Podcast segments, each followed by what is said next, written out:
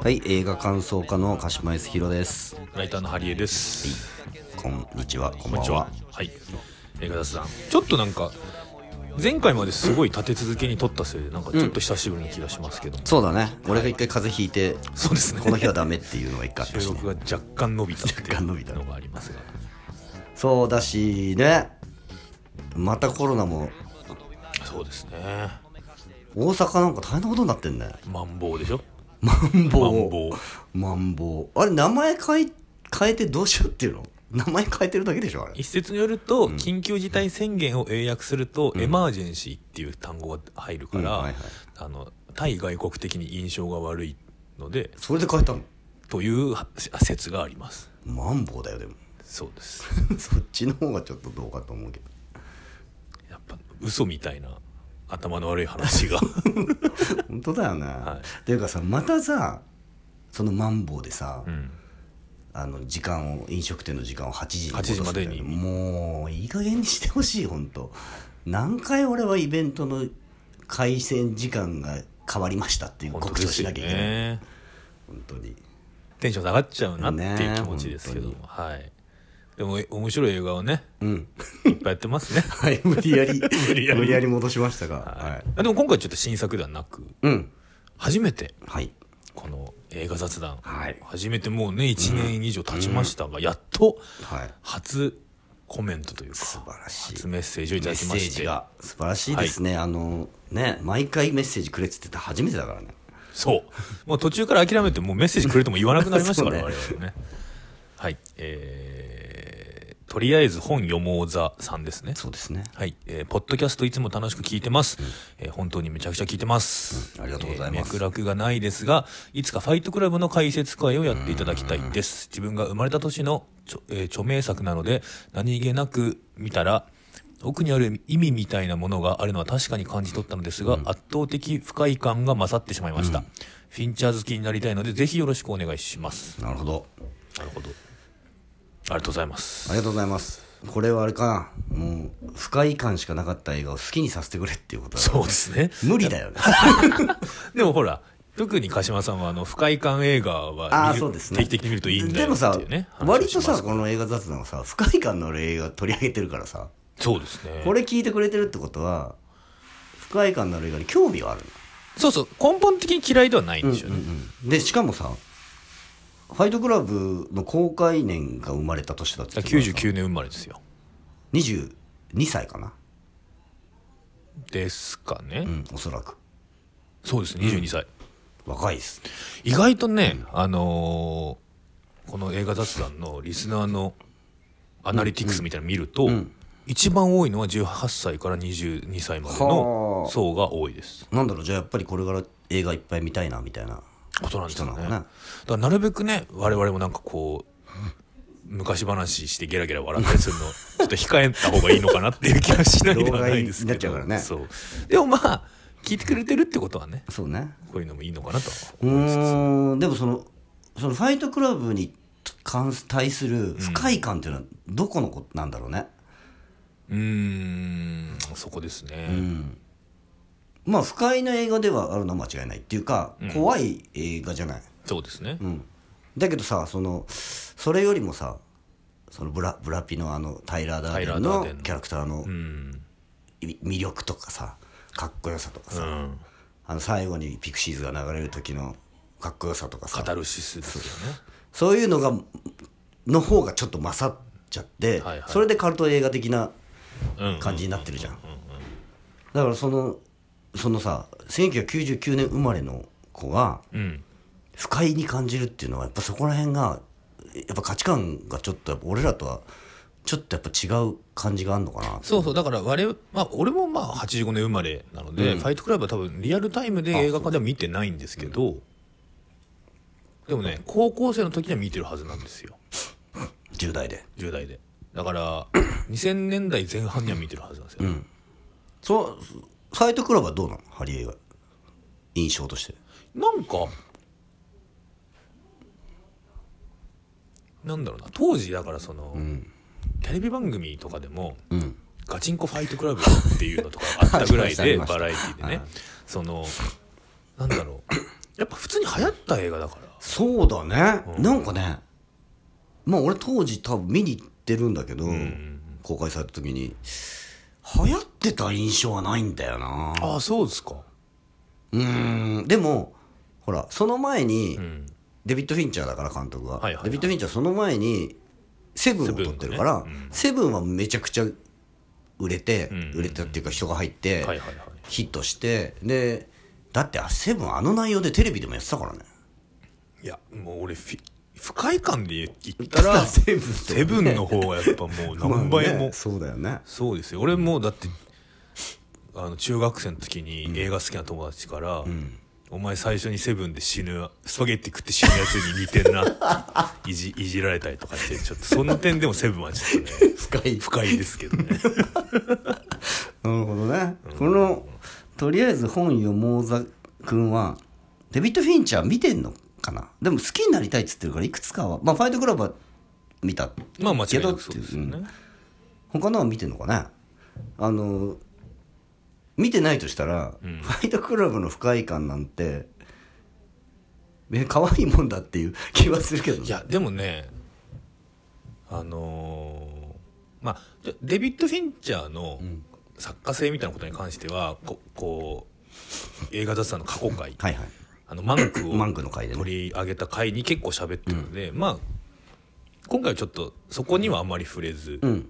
ファイトクラブ中心に行こうと思うんですけど、やっぱそのねファイトクラブの中心にあるノリが、やっぱねすんげえ90年代っぽいんでそうね。なんかその前提がないで見ると、俺もねなんなんかななん喧嘩して何 みたいな。俺もね見返してね思ったそれ、そうですよね、いや俺もあんなになんかあんなに90年代の映画だと思わなかった、思ってなかった。見返すまではさやっぱタイラー・ダーデンのが魅力的なキャラクターだから面白いんだっていうブラブラピがやってるね。ブラピがやってるタイラー・ダーデンっていうキャラクターの魅力がカリスマ性があって面白いそれぞれの魅力があるから面白い映画なんだと思ってたんだけどかなり前時代的な価値観だよねタイラー・ダーデン。そうそうそうそうのキャラクターって。時代の閉塞感を暴力によって打ち破ろうってそういうこと。をうんまあそうとも言い切れないんだけどね、言い切れないけど、でもなんかそうとも取れるようなところがあってそうね。共産主義の暴力革命みたいな、60年代のね、こう赤軍派みたいな話にも通じるんだけど、それをやっぱこう80年代90年代のポップカルチャーを経てやってる感じっていうのは、うんうん。まあ、なああるありますよね。そうね、だからうんなんていうの？そのサブカルチャー的なものと街相撲がうんうんうん一緒になってるキャそうラクターってそうそうそういうかそれだ99年ぐらいだともしかするともうちょっとそういうのどうどうなのってなってたかもしれないんだけど、かもしれない。あのそこら辺が割と99年公開だから、割とこう微妙なんだよね。そうです。だから別にそのタイラー・ダーデンをがカリスマ性のあるすごいやつとは描いてないし、あのあちょっとまずこれもさ今回もさ、まあ、もちろんネタバレ全開でいくんですけどそうですね。あのでも触れて触れていいですよね。触れて触れるよ。触れだってもう何99 年の映画だしだしただでもこれはこのファイトクラブは、ネタバレがないで見た方がいいいい映画だからだからそうね。見てない人はまず見て見てから。面白いから、は一旦この映画座さんを止めて、アマゾンプライムにありますから見て、えー2時間19分かな。そうね。経ったらそんなことあったっけ？割と長いなと思いました。で見終わったらまたそうね。この続きを聞いてください、そう。あのネタバレでさこの、あの見返して分かったんだけど、ファイトクラブがさどういう映画かっていうのさちょっと説明されてた中でさ、うん。あの主人公のエドワード・ノートンがやってる、はいはい。あれ名前ないんだよねね。主人公。僕って言ってる、その主人公エドワード・ノートンがえっといろんなさ、うんうん。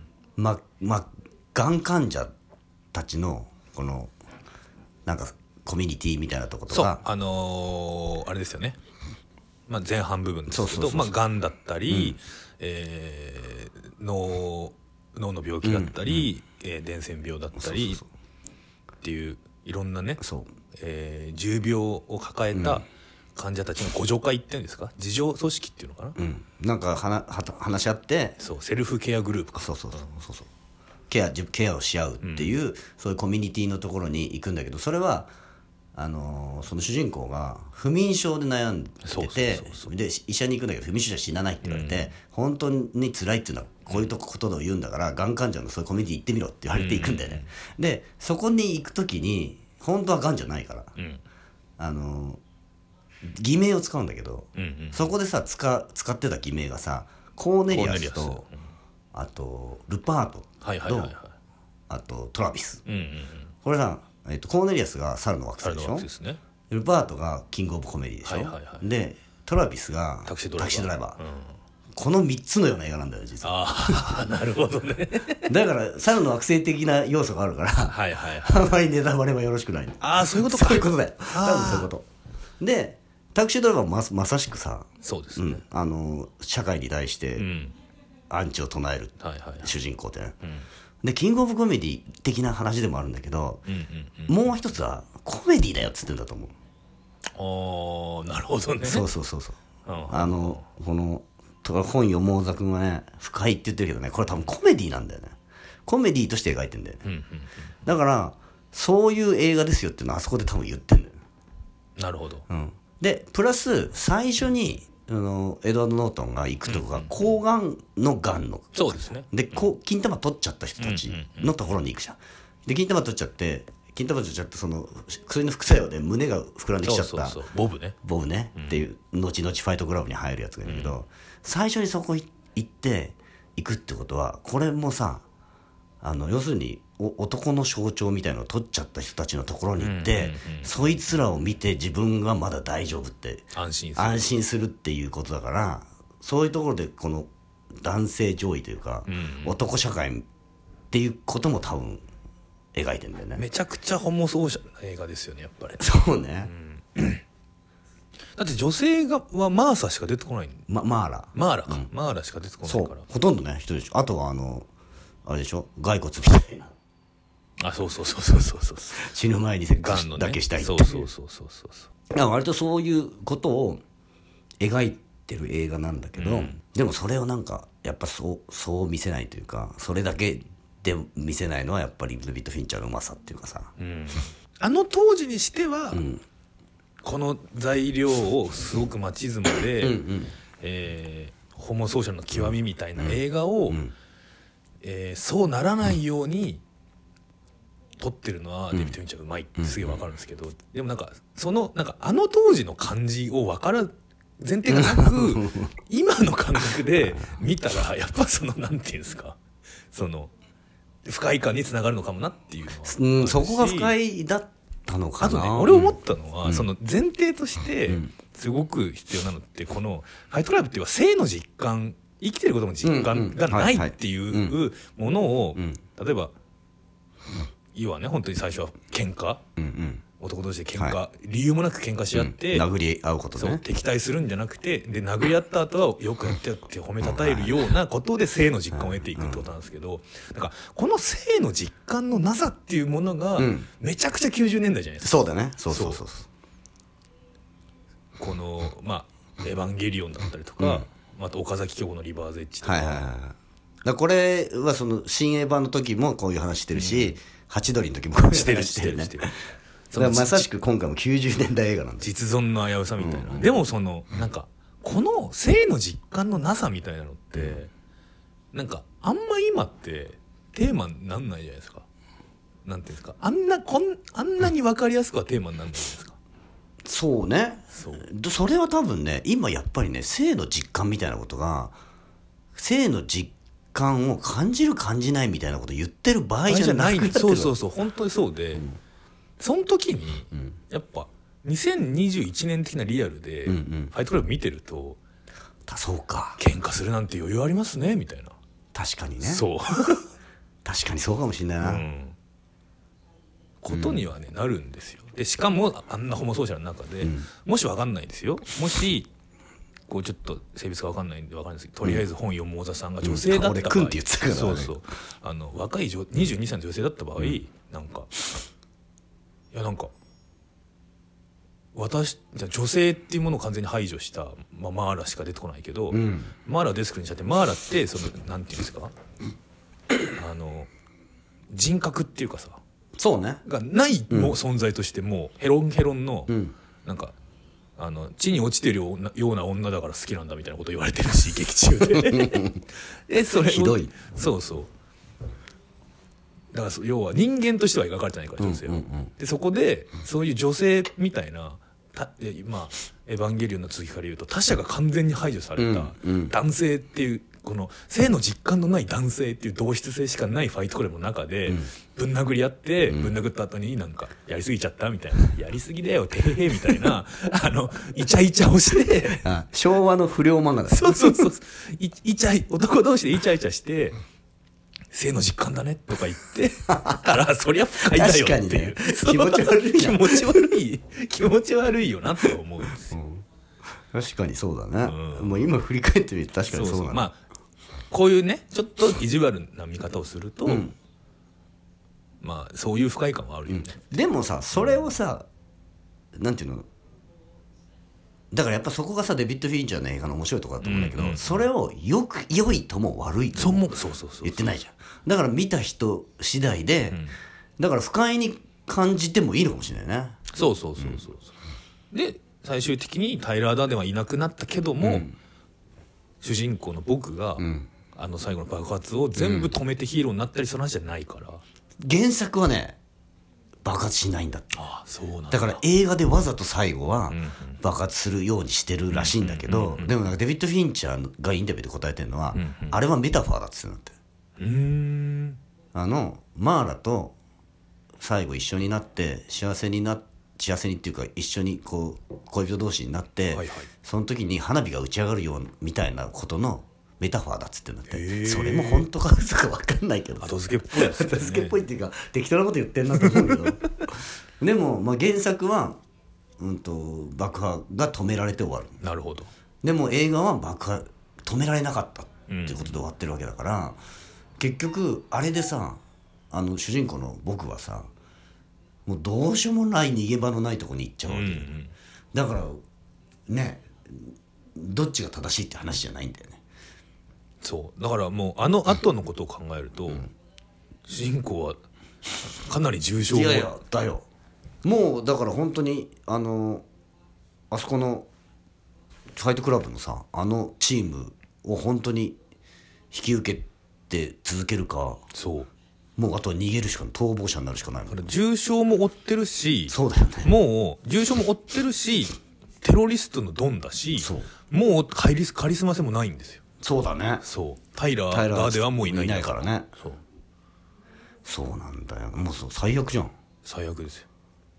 最悪でも死んでないっていう。そう。死んでないんだよね。そ死んでないのが多分メッセージだとは思うんだけどうね。そうですね、でもさじゃあさじゃあその主人公の僕がもともとそのタイラー・ダーデンと出会う前の、んあの IKEA で家具揃えて、好きでもない仕事して、で不眠症を抱えてるっていう状態が幸せなのかって言われたらそれも違うじゃん。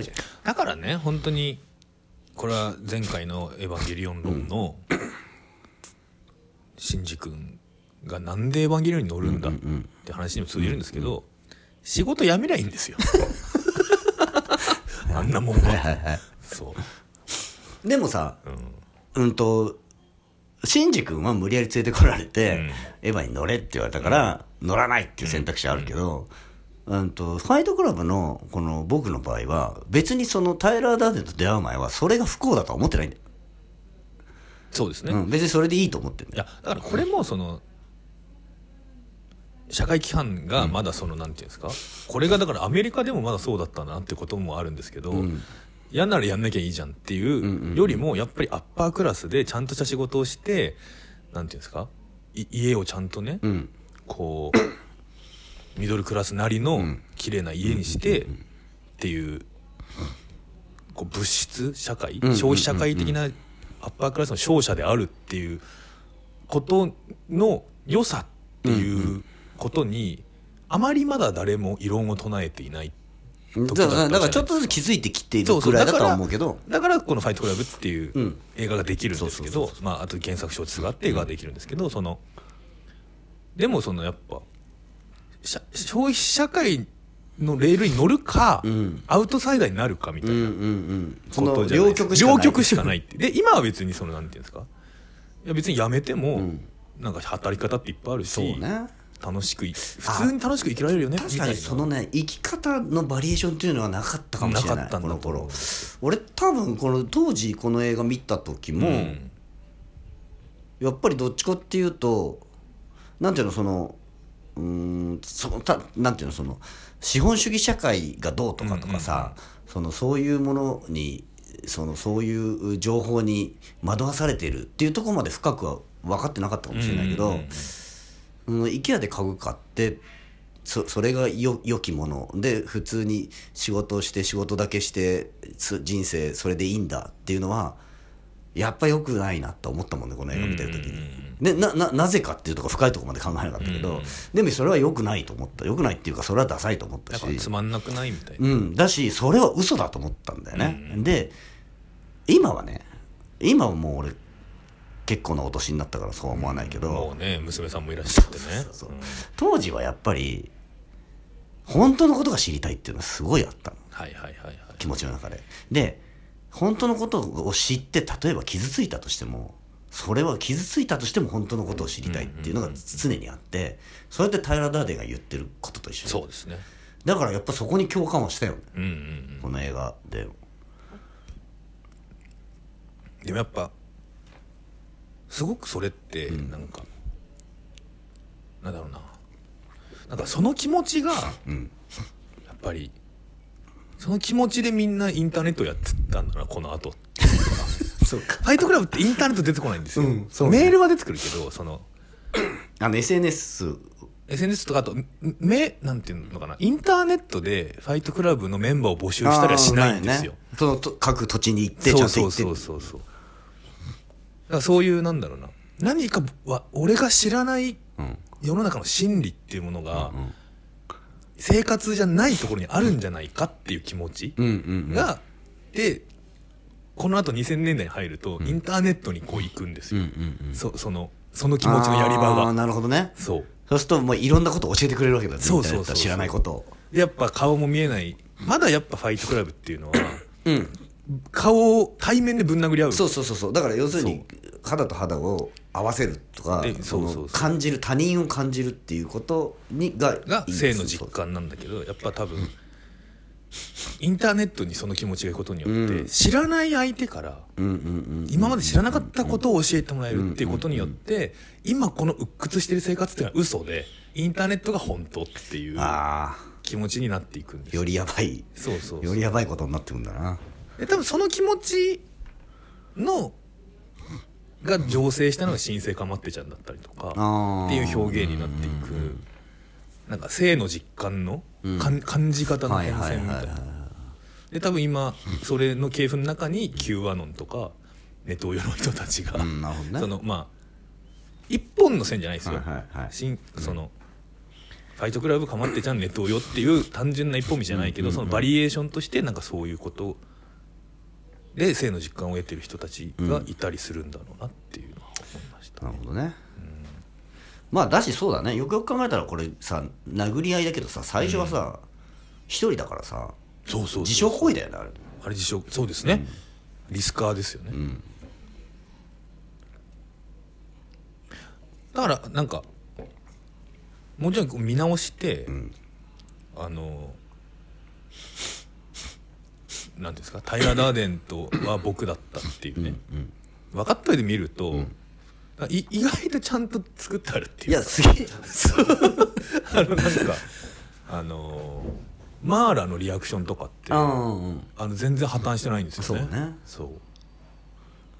いっつもそのなんでこの人私にこんな変なこと言うんだろうっていう顔で家から帰っていくっていういやそこら辺はねもうデビッド・フィンチャーはすごいちゃんとやるよ、お手の物ですよね、でも確かにそうなんだよな。その90年代的価値観こんなに90年代的価値観だったかっていうのはあるんだよね。ねでもうんとだからまあさっきから言ってるようにそれを良しともわ、悪いとも言ってないから、その90年代的価値観は描いてるけどその中にある普遍性みたいなものはやっぱりまだあって、うんとまあだから両両極ではあるけどどっちがいいんだみたいなことのそのそうそうそうそう。うん疑問の呈し方ではあるよね。だしやっぱこの最後さっきもこのシーンになりましたけど、最後全てもう全て失って最悪の状況、隣に好きな女はいるけどもヘロヘロの状態みたいな。でただ生きてるっていうだけ、うん。確かまあわかんないけどデビッド・フィンチャー的にこれが一番性の実感でしょっていう ことなのかもしんないけど。そうかな。でもさ最後の時でセリフがさこっからはもう良くなるうん、うん、だよ、確かに良くなるって言うじゃん、だからあれはうんと要するにうんとえっと社会に対して偽っていた自分っていうのがタイラー・ダーデンとして出てきたわけじゃん、うんうんでそれさえも抹殺したわけじゃん、うんうんであとは本当に残るのはもう自分。自分。自身でしかないからこっからはもう自分自身の考えでももう生きていけるっていうことでもあるんだけど、ね。でも最悪な状況なんだもんねだからもう今が最悪だからあとはまあなんまあとか言う、そうだね。傷は傷も治るしみたいな。まあ怖い映画ではあるよ、うん。いやでも面白い映画ですよね面白いよ。単純にねいいシーンがいっぱいある、うん。撮り方がかっこいいですよね。そうね。デビッド・フィンチャーってうん。CM のディレクターだったんだっけかな？MV 監督かあミュージックビデオ監督、うん。マドンナとか撮ってるはずです。あそうなんだ。うん。ものすごいデザインチックじゃん画面が。そうですね。うん。色も綺麗だし、うん。だそこら辺で見れちゃうんだよね。だから最初のさ、あの僕がさのい部屋でさ、うん。こんな家具があってこんな家具があってっていうのがこうこの家具は何々でいいっていうのが出てくるじゃん、うんうんうん。あれとかもすごいデザインチックだけど、すごいかっこいいもんね。かっこいいですね。かっこいいけどちょっとバカにしてる感じがかっこいいんだよね。ああやっぱその俯瞰的ですよね、うん。そう。だからデビッド・フィンチャーってやっぱすごい不思議な監督なんだけど、そのビジュアル的なスマートさとかそのデザインチックな感じとかとやろうとしている内容がすごいいつもギャップが合わないんだよね。でなんか熱血監督ではないけど内容は熱血っぽいっ熱ていうか血っていうかやっぱりアンチなのかな、あっていう気持ちがあるのかな。なんかこれもえっとワーナーだっけか。ー20世紀フォあ20ックス。世紀フォックスか。20世紀フォックスって、あのデビッド・フィンチャーがもう俺が監督してないことにしてくれって言っている「エイリアン3」をうんうんうん撮らせたうんうん20世紀フォックス。でその時にもうデビッド・フィンチャーは自分の思った通りにやらせてもらえなかったから20世紀フォックスに対してすごい悪いイメージがあるんだって、うん。うんでもこの原作を見つけてきたの20世紀フォックスでうん。それをいろんな監督に撮らせようとしたんだけどダメででデビッド・フィンチャーはもともとこの原作が好きで、うんうんうん。映画化したいとあ映画権を買おうと思ってたぐらいだったから、で20世紀フォックスからその話が来た時にやりたいと思ったんだけど、エイリアン3のことがあるから最初にかまして、はいはい。いくらっつったかなこの映画とのにね制作費がろ6300万ドル？ドル？こういう映画を撮るにはものすごい制作費だったんだって。でデビッド・フィンチャーは20世紀フォックスでこんな映画こんなカルトな映画撮るのにそんなに金出す20世紀フォックスってバカだよなって言って だからもうこの映画作る時点からその資本主義に対するちょっとそういうのあったんだよね。6300万ドルだからまあ70億円ぐらいか。70億か。うん。ウィキペディア情報によるとそんなに回収してないんじゃないですか？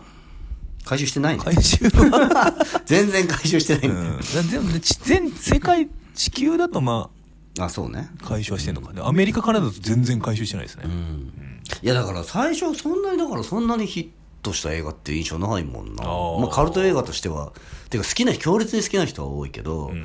でもそんなにすごくヒットしただからだってテレビでもできないでしょこんなの。まあね。えでも放送してたんじゃないですか？してたかな？テレビで見たことないような気がするけどまあそっか。もう2000年代。だって大体サブリミナル映像入ってる時点で無理じゃない？テレビ。入ってた。最後に入ってた。はい最後入ってたでしょ。入ってた。だからさあれさあのチンコのうん。が出てくるじゃん、あれタイラー・ダーデンがバイトでさ、はいはいはいはい。え映画映写技師やっっててでその中にサブリミナルでその子供が見るような映画にサブリミナルでそのチンコの画像をワンカット挟むっていうのをやってたって。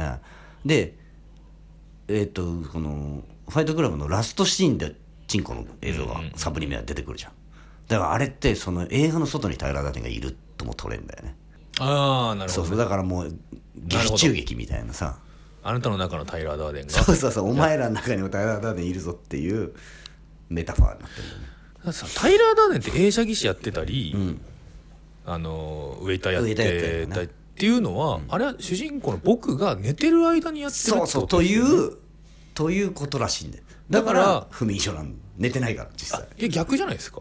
不眠症だとタイラー・ダーデンは出てこれないんですよ。寝てないと主人公だから主人公はタイラー・ダーデンじゃない？主人公。は、ん。だからエエドワード・ノートンが映写技師やったりだから夜寝ないで映写技師やったりとかしてる。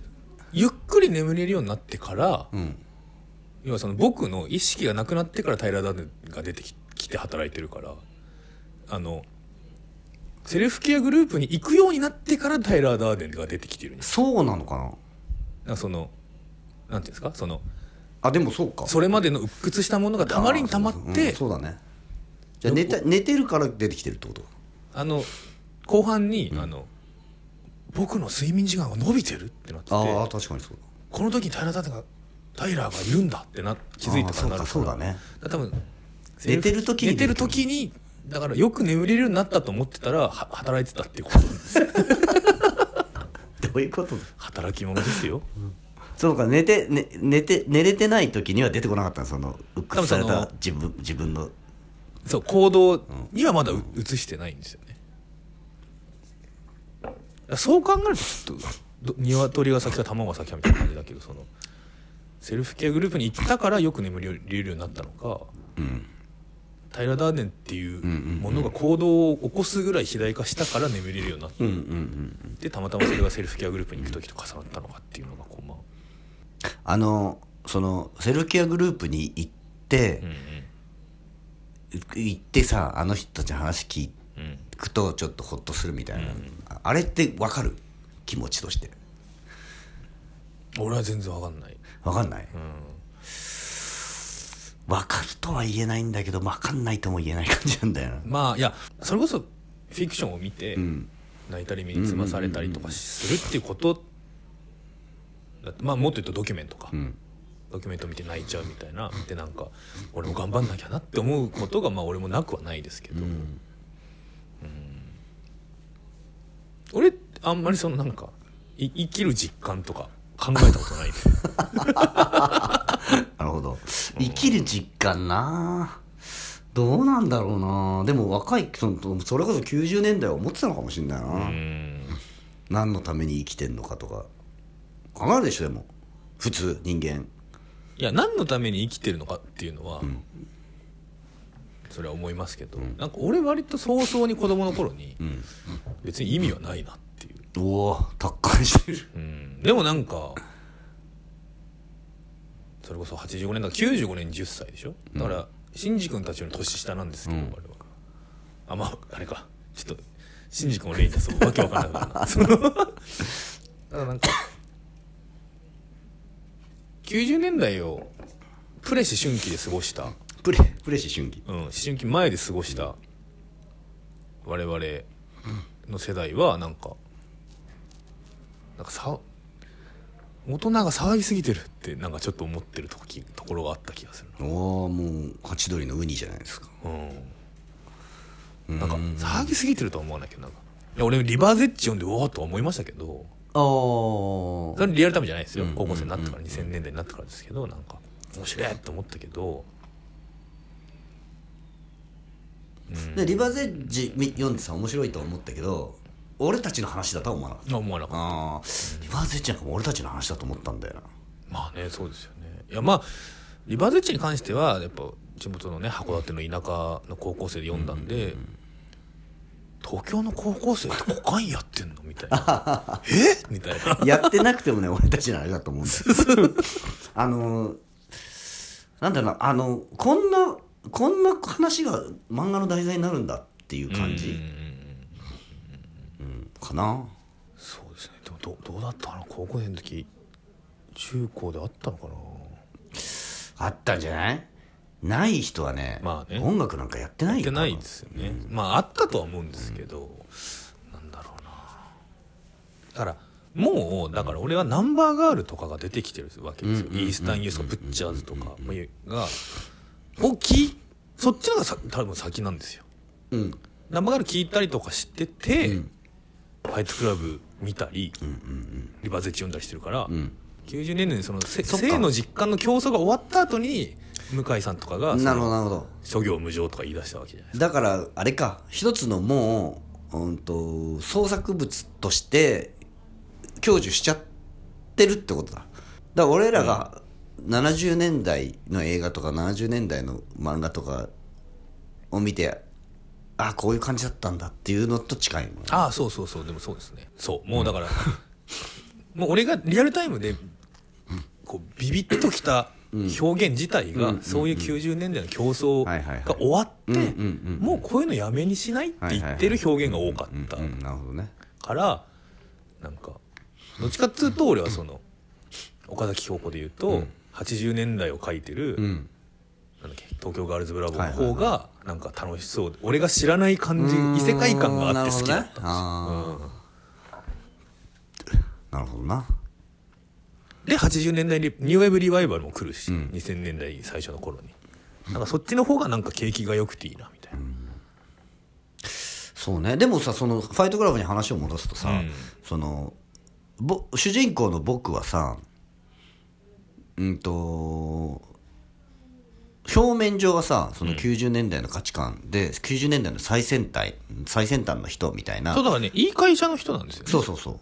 価値観で生きてるわけ。そう。ホワイト典型的ホワイトカラーですよ、でもそのその主人公の中にはそのの思ってる中には、もっと前の時代っていうか前時代的な価値観みたいなものがあって残っててそれを押し込めてたみたいなことだよね。うんまあ、前時代的なっていうかなんかそのね。野生みたいな。本能的なこと。本能みたいな、でも本能なんて分かんないんだけど、本能とされているもの、うん、要はねなんか暴力とセックスだみたいな。まさしく。まさしくみたいな。いやでも別に動物も持っている名を釣ると思いますよみたいな。そんなむやみに殴り合ったりは動物もしないと思いますけどねみたいな。でもどう今さ見てさ、そのブラピがやってるさタイラー・ダーデン自体にはさ憧れはない。タイラー・ダーデンはうーんどうですかね。なんかかっでもかっこいいなっていう部分はやっぱありますよ。そうね。だから俺も、タイラー・ダーデン自体に当時から憧れてる感じじゃないんだけどやっぱりそのトリックスターとしてのとかカリスマ性のあるアイドルっていうかさ、うん。でもなんかタイラー・ダーデンがっていうか、ブラピ？ブラピは今もかっこいいもんな。かっこいいから。だからあれじゃないですか「ワンサアポンナインタイムハリウッド」のあの人、うんうん。だからブラピってまだあの感じあるんだって逆に思ったっていうか。ああ確かにね。そう。だからそのタイラー・ダーデン的なキャラの、キャラ造形というよりもなんかブラッド・ピットっていう人の体とか顔とか、身のこなしとかのかっこよさ。確かになで当時の浅野忠信さんはこれになりたかったんだろうなっていうのはすごい思ったあああとあのサメ肌女と桃尻女とかの浅野忠信は多分これ、あでも99年より前かサメ肌は。うんかもね。うん。でもまあこういうこういう空気感の中で、タイラー・ダーデンだったりあのサメ肌とかが造形されていったんだなっていうのはなんか思いました、なるほどね。まあ確かにブラッド・ピット力っつうのはすげえブラッド・ピットがすごい、まあそれだけでも見る価値あるよな。確かに。エドワード・ノートンもいいもんねすごく。いいエドワード・ノートンのね一人喧嘩のすごい素晴らしい演技ですよ。あだよね。れはあれってどれぐらい CG とか使ってるんですかね？本当に一人でぶっ飛んでんのかな？いやわかんないけど。あれすごくないですか？そうね。うん。でもワイヤー消したりとかか、ワイヤーは使ってますよねだと思うよ。あんなに止めないでしょ。あれそうそうそうそう もうね。で俺はだから、見直してみていま、未だにそのタイラー・ダーデンに対するうんうんかっこいいなと思う気持ちはあるんだけど、でもタイラー・ダーデンみたいな人が本当にいたら生きんの大変だろうなっていう新たな気持ちがあった。だからこれここの人は生きていけないだろうね現代社会ではと思った。まあ本当にはいないですからね そうもう劇中でもね。映画の中でも本当にそ そうなんだあの家にはあとすごい住みたくないなっていう気持ち。まあね。基本的にね汚いしね。汚い。あだからそういう嫌悪感もあるかもしれないですね。全体的に汚いっていうこの映画が。うんそうね。あとさタイラー・ダーデンがいいなと思うのはさ、何にもし執着してないんだよ。うんうんうんそのお女にも執着してないし、お金にも執着してないし、そういうとこに対する憧れっていうのもあるかな。そうですねでもそれもあれじゃないですか。実在しないからっていうことなのかもしれないですよね。そうね。だから生活者としてのエドワード・ノートンは仕事もして家もないと暮らせないんだけどでもなんか本当はこうこうじゃない生活してみたいなって思った結果何の執着もしないタイラー・ダーデンっていうカリそのなんていうの？その浮世離れしてるからこそのカリスマじゃないですか。はいはいはい。いや俺いいんだよ別に。金なんてなくていいみたいな。で世の中に一泡吹かしてやろうぜみたいな。うんでしかもそのふく一泡吹かせてやるということの目的も金だったり名誉だったりしないわけじゃないですか。なんでかっていうと平ダーデンはいないから。そうね。できるんですよね。だからさ、ジョーカーに近いなと思ったああそうですね、そうですね。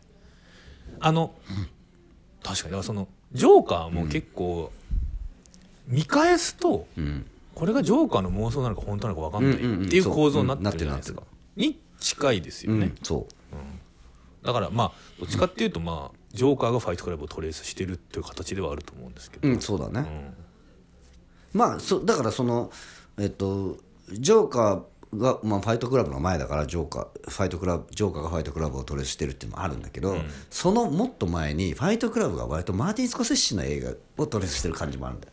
そうか。タイラー・ガーデンのキャラクターってマーティン・スコセッシの映画のキャラクターに近いんだよでそれが現代社会ではやっぱりちょっとその相入れなくなってきてるっていうことでもあるんだよね、もうだからマーティン・スコスコセッシが70年代の最初に撮っていた、あの当時では実在感があると思われていたルパートやトラビスもそうそうそうそう。99年にはもう想像上でしかないっていう。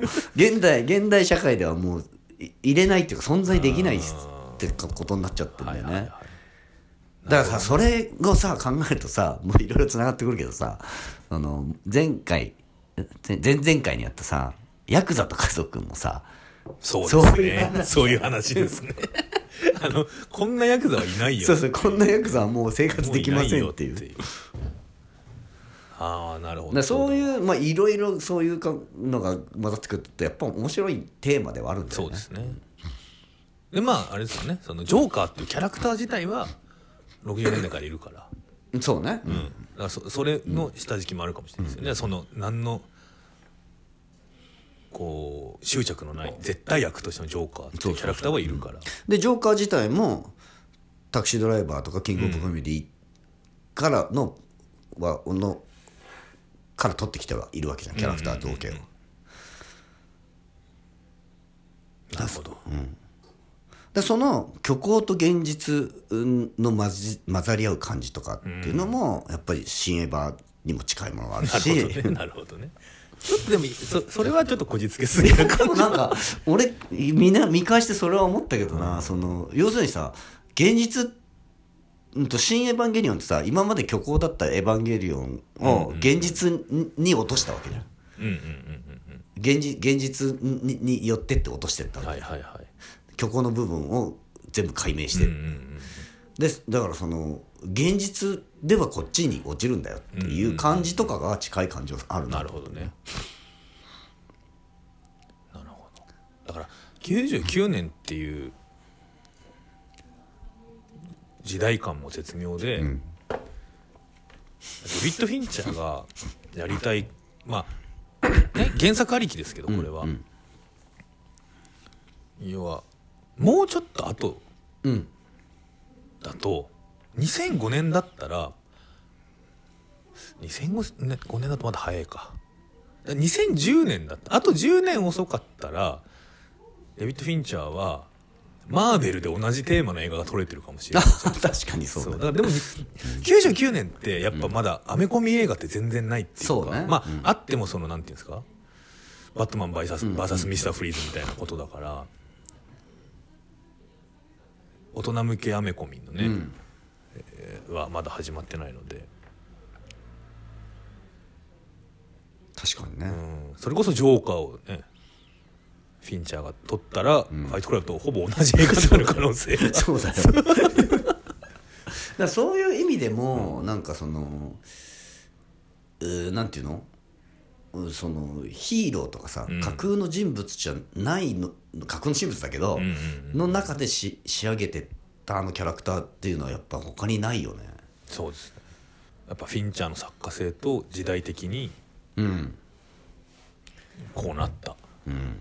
ファイトクラブ。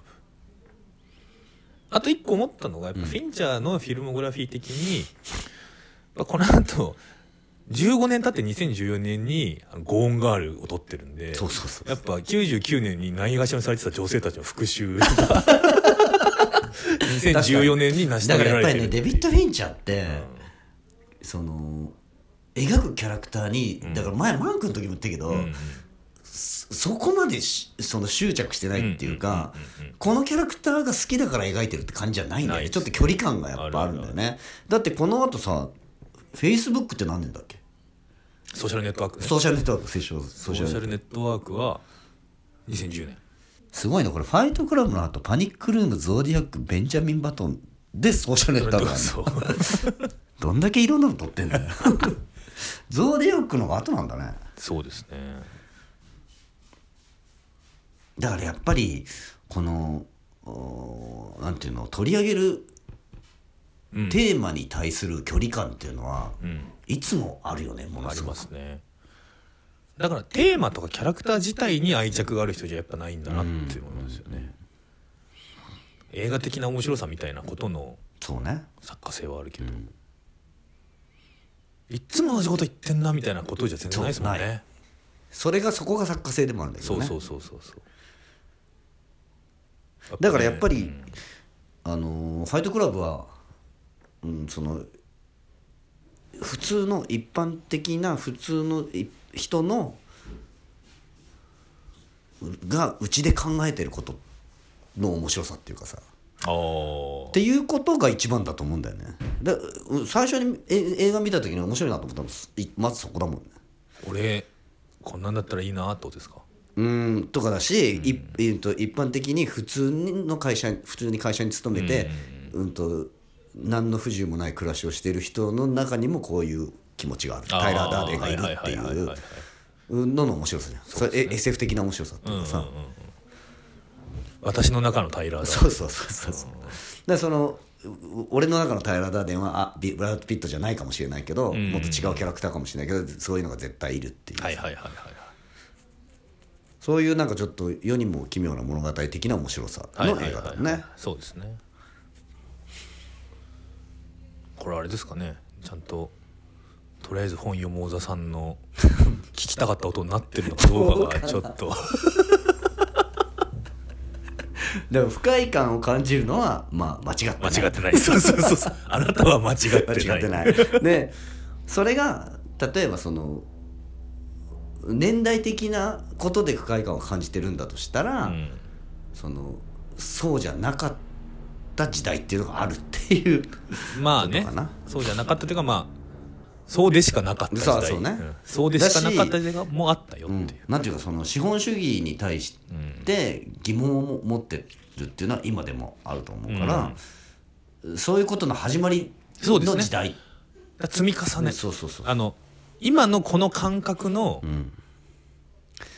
入り口、そうね、うん。だからだからまだ野蛮だったのよ。考え方が。資本主義でダメだと思ったらもう暴力で蹴りつけるみたいな野蛮な考え方だった。そこに対する不快感があるのは分かるけど、でもそこを一回置いといて見るとやっぱそのね普通の人が自分でも思っていなかった人格みたいなものがあるとか、でもそれって今今やもう普通に言われてるじゃん。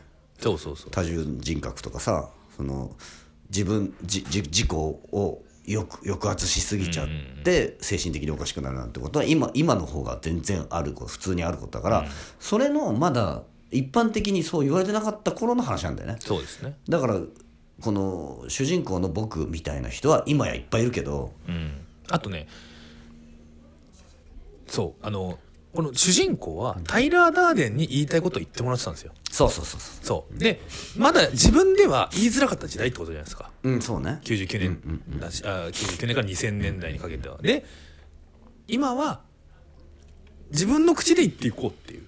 そうね。でそのそれを聞きましょう、聞ける社会にしていきましょうってはいはいはい。ことに、まあ表向きやっとなってきたっていうこと。だからそうでタイラー・ダーデンはやり方が良くなかったんです。そうそうそうそうそうあれ最後さビル爆発してるけどあれは無差別にビル爆発してるんじゃなくてあれは金融会社とかそうそうクレジット会社とかののビルを爆発してるわけだから。で理由はあのデータがなくなれば全員の借金がなくなるって言って それも今思ったらですよ。今はもうクラウド化されてるから確かにね。ビル爆破してもダメなんだよ タイラー・ダーデン。でそうそうそうそう。でもあと当時でもバックアップはあったと思うよタイラーっていう。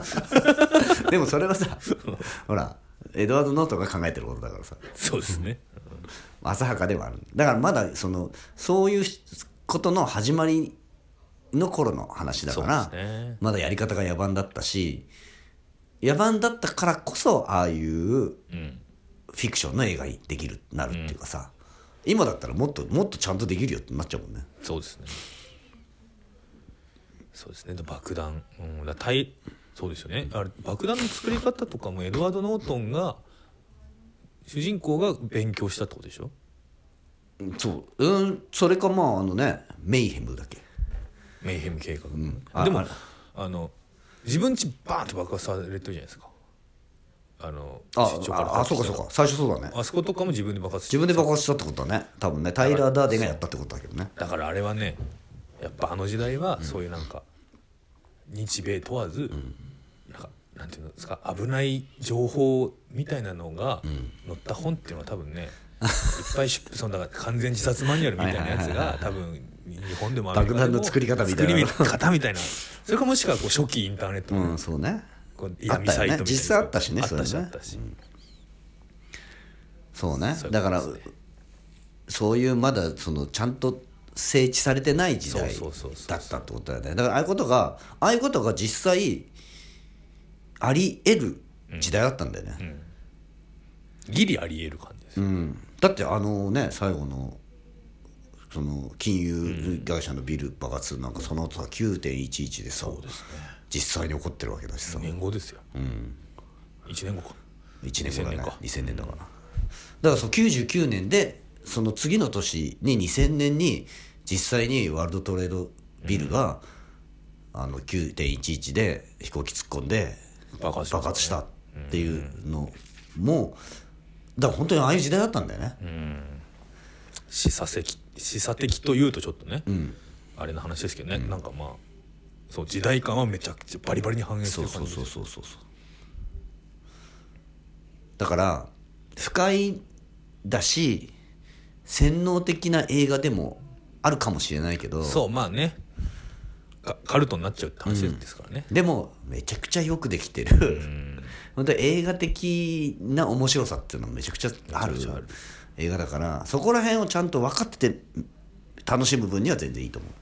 まあ、あとねもっとこうな私はなんでこれが不快なのかっていうのを、さらに深掘りしていくうんってそうそうそうそういいいんじゃないでしょうか。でも本当に例えばホモソーシャルなノリ無理ってなったらやっぱゴーンガールを見て胸をスッとあ そうねそう同じ監督が同じ監督がそわかんない。だ男性か女性かわかんないですけど、ううんそうね。でもまあそのこのホモソノリマジきついわってなったら男女問わずゴーンガールは胸がスッとする映画なので。スッとしないか。スッとしないけどなんかあるいある意味こうなんか。まあこっちもあるよな的なことはあるよね。そうそうね。だからあのー確かにデビッド・フィンチャーってすごいバランス感覚のいい監督だと思うから。で最終的にマンクもやっぱちょっとあれじゃないですか。あその人形では女性は人形ではないみたいな視点もやっぱマンクにちゃんとあるから、すごいなんかねバランスはいいですよね。バランスはいいね、うん。でもだんだん学んできているっていうのもあるのかな。でもうんとソーシャルネットワークでも確かにそういう、うん、とソーシャルネットワークの主人公は女性をそのステータスとして見てるけどそれそそれに対する反発みたいなのあるしね、最後結局ね誰からも承認されない的な感じが。そうそうそうそう自業自得終わり。自業自得エンドでかわいそうな。悲しい悲しいエンド。悲しいエンドだからあれ実在のさしかもまだバリバリ金持ちの映画撮ったあの終わり方にさせるのすごくすごいよ。よく怒んなかったなと、ね日本だったら絶対無理じゃないですか無理無理無理。鍋つね物語で最後すげえかわいそうにさせるみたいなもんそうだよ。違うかな？島田島田紳介物語島田紳介物語。島田紳介物語どう描いたってそうなるんですよもうね。だからまあ不快感があるのは仕方がないけどうん。あの映画っていうのは不快なものを見るっていうのも一つの映画の楽しみでもあるし。がね。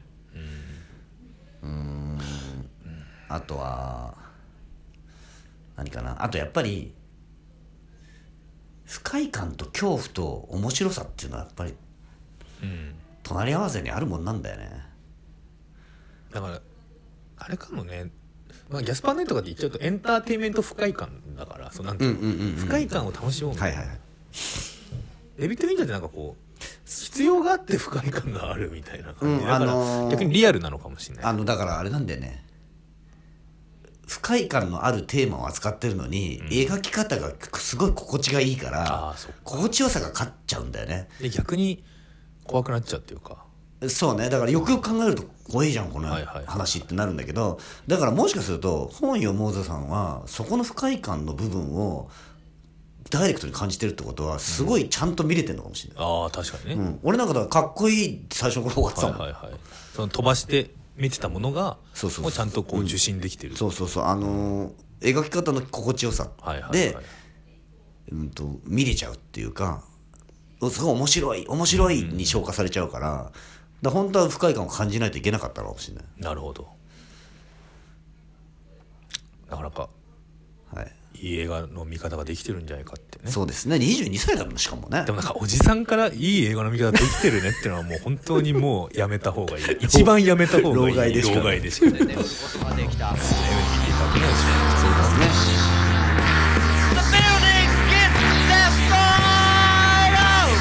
まだまだ昨日明後日のようには俺を解放してはくれず。死ぬまでに一度は宇宙旅行にも行ってみたいと思ったりもする。が